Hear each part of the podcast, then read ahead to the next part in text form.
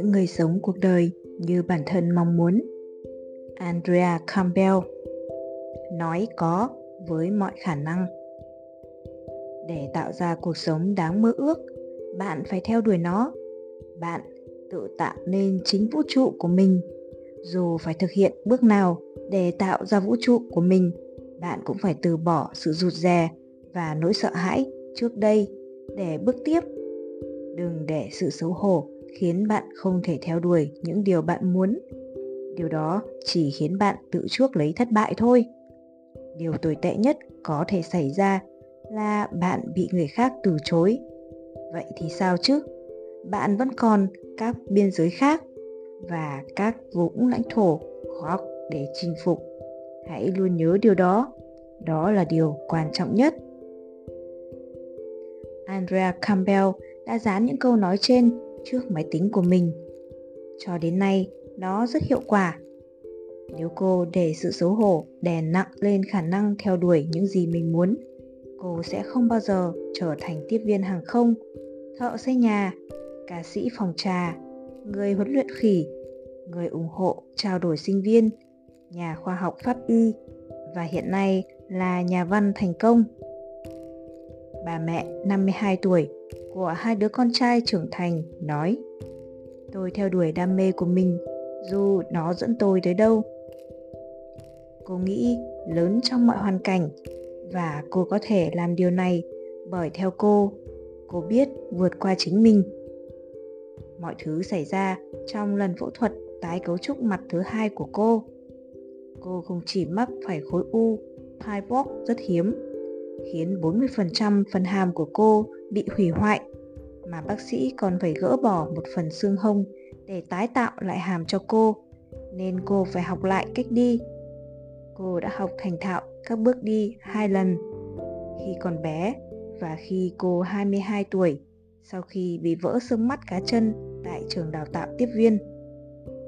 Cô nói, tôi đang đi xe đạp thì xe lật nhào. Tôi nhìn xuống chân, còn đế giày thì nhìn tôi. Cô phải băng bó trong 6 tháng và do quá đau đớn nên cô buộc phải sử dụng và bị nghiện morphine. Sau khi tháo băng, cô không chỉ tập cử động mà còn phải học đi và cai nghiện morphine. Vậy là cô từng thiếu mất một phần xương hông và sẽ phải làm vậy một lần nữa. Chỉ khác là lần này do thiếu xương hàm nên khuôn mặt cô bị biến dạng. Chưa kể, cô và chồng còn phải tái thế chấp căn nhà để chi trả cho các chi phí phẫu thuật. Khỏi phải nói, cô đã rất suy sụp. Cô nói, khi bị chấn thương, bạn nhìn những người khỏe mạnh khác và có chút ghen tị. Tại sao lại là tôi chứ? Cô đang ngồi trong phòng đợi phẫu thuật tại Dallas khi khoảnh khắc ồ lên xảy ra. Bác sĩ ở đây chuyên phẫu thuật cho trẻ em bị dị tật bẩm sinh phải chịu biến dạng cả đời. Ngồi cạnh cô là 20 trẻ em Nga với nhiều dị tật lớn. Cô nói, một bé gái chỉ có một mắt trên trán, một bé trai khác có bốn lỗ mũi. Và đột nhiên tôi nghĩ, vấn đề của mình là là gì? Tôi không còn cảm thấy thương cảm cho bản thân nữa. Đó thật sự là một bước ngoặt lớn. Cô nhận ra rằng bề ngoài, quyền lực và tình dục, những thứ mà phần lớn chúng ta đều coi trọng trong nền văn hóa ngày nay đều không còn ý nghĩa gì cả. Và cô dành phần đời còn lại để chứng minh điều đó. Một trong những việc cô làm là dành cả trái tim và tâm hồn cho việc viết lách. Các cuốn sách của cô, cuốn sách thứ bảy sẽ ra mắt vào mùa xuân năm nay, viết về rất nhiều chủ đề khác nhau, từ những trò chơi tuyệt vời cho các bữa tiệc, tự trị liệu nhờ viết báo và hệ thống tư pháp hình sự. Trong thời gian viết bài cho tạp chí nghề nghiệp dành cho trẻ em, cô đã phát hiện ra niềm đam mê chính của mình. Khi phỏng vấn MJ Willett, một nữ nghiên cứu động vật linh trường, người đã thành lập một tổ chức phi lợi nhuận có tên Helping Hands. Cô bắt đầu quan tâm tới loài khỉ, thầy tu mà một nhóm đang đào tạo để hỗ trợ những người bị liệt tứ chi. Tương tự chương trình Chó giúp đỡ người mù thì Helping Hands huấn luyện khỉ chải tóc, bật băng video và cho thức ăn vào lò vi sóng. Theo Andre, quan trọng nhất là chúng biết ôm. Chỉ trong 8 tháng, Andre đã trở thành mẹ nuôi của Shiki, một chú khỉ thầy tu được sinh ra tại Discovery Island tại Disney World. Cô nói về Shiki, chú khỉ đã đến với cô khi mới 5 tuần tuổi, bé hơn lòng bàn tay của cô như sau. Jane Goodall đến châu Phi để nghiên cứu về động vật linh trưởng. Tôi nghiên cứu một con linh trưởng ngay trên tay mình. Động vật linh trưởng rất đặc biệt. Tôi biết điều này nghe có vẻ kỳ cục, nhưng chúng thật sự thay đổi cuộc đời bạn. Chúng khiến bạn trở thành người tốt hơn. Trước hết, chúng không quan tâm đến vẻ ngoài của bạn hay bạn có bao nhiêu tiền. Thực tế, nếu bạn muốn có hình mẫu cho cuộc sống như bản thân mong muốn thì hãy nghiên cứu về động vật linh trưởng. Andrea nói, loài khỉ rất đáng yêu, không có định kiến hay điều kiện gì. Một con khỉ yêu bạn vì nó yêu bạn, đơn giản chỉ vậy thôi. Con người thì khác, họ trở nên khó chịu, không thoải mái khi ở cạnh người bị liệt tứ chi. Đó không phải Andre, cô trở thành người ủng hộ nhiệt tình cho những người bị liệt tứ chi Cô dành 4 năm đi du lịch khắp quốc quốc gia và trò chuyện về hoàn cảnh của họ và làm sao để những con khỉ như Ziki có thể giúp họ. Andrea nói, bạn có thể tưởng tượng nổi một ngày mà không thể tự xúc ăn, tự đánh răng, tự mặc quần áo, tự đi và không được ôm hôn không? Một cuộc sống với nhiều hứa hẹn hơn bỗng nhiên tồn tại với những quy định khác nhau Tôi gọi người bị liệt tứ chi là những người im lặng và bị tổn thương sâu sắc. Andrea nói không ai biết rõ những lời nói nhẹ nhàng và lý tưởng cao đẹp của họ sẽ thể hiện bản thân họ như thế nào. Tất cả những gì tôi biết, đó là thế giới, là một nơi tuyệt vời, và bạn càng tận dụng nó để làm mới mình thì cuộc sống của bạn sẽ càng trở nên tươi đẹp hơn. Bạn đùa đấy à? Tôi không có thời gian để ban phước nhiều. Tôi đang cố gắng để làm xong công việc giặt rũ. Đó là điều thú vị về ban phước. Bạn không phải đi đâu hay đăng ký tham gia những điều kiện mới mẻ. Bạn không phải làm tình nguyện hay tốn thêm thời gian. Tất cả những gì bạn cần là mở cửa trái tim cho những người đang ở cạnh bạn, những người xuất hiện hàng ngày trong cuộc sống của bạn một số người bạn đã biết những người khác bạn sẽ gặp vào ngày mai. Nhưng hãy nhớ điều này, ban phước cho mọi người trong cuộc sống của bạn cũng đơn giản như việc nguyền dò họ hay tồi tệ hơn là lờ họ đi. Với cả thế giới, bạn có thể chỉ là một người, nhưng với một người, bạn là cả thế giới. Khi Amy Bentret làm cán bộ đào tạo tại trường luật Drug Bà nhớ tên và mặt của mọi sinh viên đến mức khi họ ghé qua văn phòng. Bà có thể chào họ bằng tên. Một điều nhỏ ư? Không hề, nhất là đối với một sinh viên học luật. Amy hiện là nhà kế hoạch tài chính và thay vì tìm kiếm những khách hàng muốn tích trữ nhiều tiền bà tìm kiếm những khách hàng muốn sử dụng tiền vào mục đích cao đẹp và không chỉ vậy bà còn nghĩ ra nhiều cách thú vị và khác thường để khách hàng có thể sử dụng tiền của họ một trong số đó là đưa mọi giáo viên từ mẫu giáo cho tới trung học đi ăn tối tại một nhà hàng đẹp đẽ. Minas Dimitrios sở hữu một cửa hàng đồ cổ tại địa chỉ số 43 Đại lộ Nint tại Manhattan. Anh bán mọi thứ, từ gạch lát đường họa tiết ngựa vằn của Ý cho tới muối pha lê của Áo. Tuy nhiên, lý do thật sự khiến mọi người ghé thăm cửa hàng đồ cổ này là vì ham thích tâm hồn vĩ đại và trái tim ấm áp của Minas.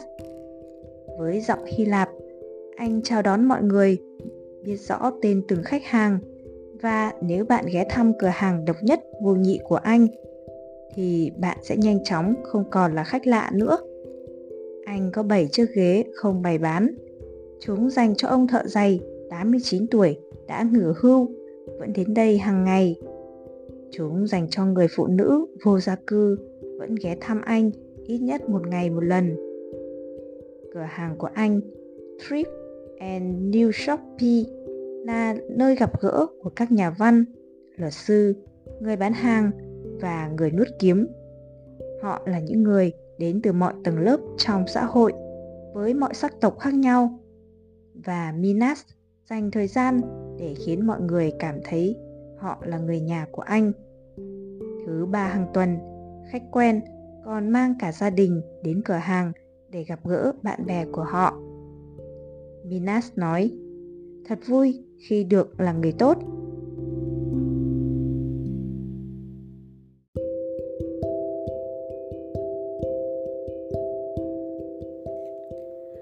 Một việc khác chúng ta có thể làm là nhìn vào chính trái tim mình để nhận ra điểm mà chúng ta vẫn chưa làm tốt, thay vì nổi giận và nghĩ, tại sao họ dám làm vậy?